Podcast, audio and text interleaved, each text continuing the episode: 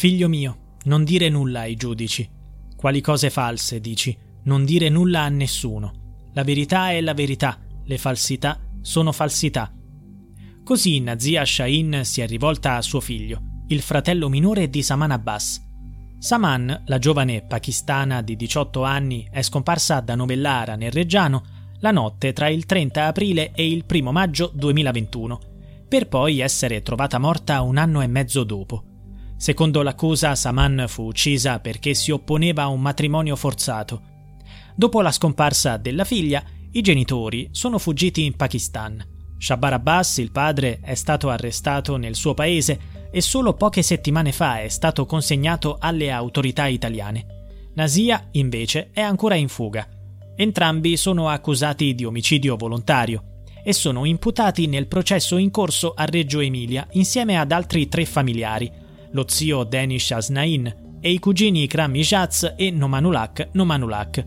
Dopo 2 anni di silenzi, Nazia è riuscita finalmente a mettersi in contatto con suo figlio, un testimone chiave nel processo. Il giovane vive sotto protezione. Il messaggio della madre risale a qualche settimana fa, prima che il figlio fosse sentito in tribunale. Lo ha ricevuto dal Pakistan, dove la madre si trova nascosta, utilizzando il telefono di un parente. Nonostante ciò, il ragazzo non si è lasciato condizionare e ha risposto così: «O mi uccido o mando tutti in carcere a vita, non dico falsità». Le dichiarazioni di Nazia Shaheen e di altri membri della famiglia hanno spinto il procuratore di Reggio Emilia, Gaetano Paci, ad aprire un fascicolo contro ignoti per le minacce e le pressioni subite dal ragazzo, diventato da poco maggiorenne. Dopo la scomparsa della sorella, è stato proprio il giovane a indicare la pista dell'omicidio, puntando il dito contro i suoi stessi familiari. I difensori degli imputati hanno ottenuto che il ragazzo fosse sentito anche in aula, al fine di verificare le accuse. Originariamente programmato per venerdì 27 ottobre, la sua testimonianza è stata posticipata. Ecco perché da una grande distanza la madre ha... When you visit Arizona, time is measured in moments, not minutes. Like the moment you see the Grand Canyon for the first time.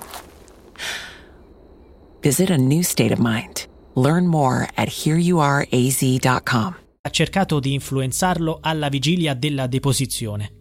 Come? Utilizzando sia le parole ascoltate all'inizio, sia facendogli capire che non è solo. La madre gli ha indicato alcune conoscenze alle quali potrebbe rivolgersi in Italia. Queste persone potrebbero aiutarlo sia a trovare un lavoro che a procurarsi i documenti necessari per viaggiare, consentendogli così di raggiungerla in Pakistan. Gli ha scritto: «Sistema i documenti, poi vieni a trovarmi almeno per una settimana. Da viva questo è il mio unico scopo, vedere mio figlio con i miei occhi». In un altro messaggio, una zia ha invitato il giovane a ritrattare le dichiarazioni, asserendo che sono tutti innocenti e nessuno ha colpe.